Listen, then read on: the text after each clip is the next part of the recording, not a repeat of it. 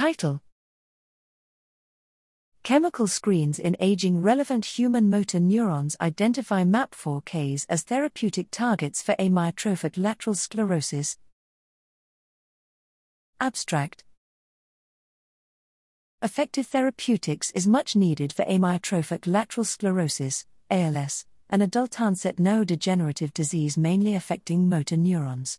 By screening chemical compounds in human patient derived and aging relevant motor neurons, we identify a neuroprotective compound and show that MAP4Ks may serve as therapeutic targets for treating ALS.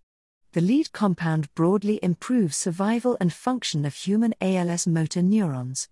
Mechanistically, it works as an inhibitor of MAP4Ks, regulates the MAP4Ks HDAC6 tuber 4A RANGAP1 pathway, and normalizes subcellular distribution of RANGAP1 and TDP43. Finally, in an ALS mouse model, we show that inhibiting MAP4Ks preserves motor neurons and extends animal lifespan.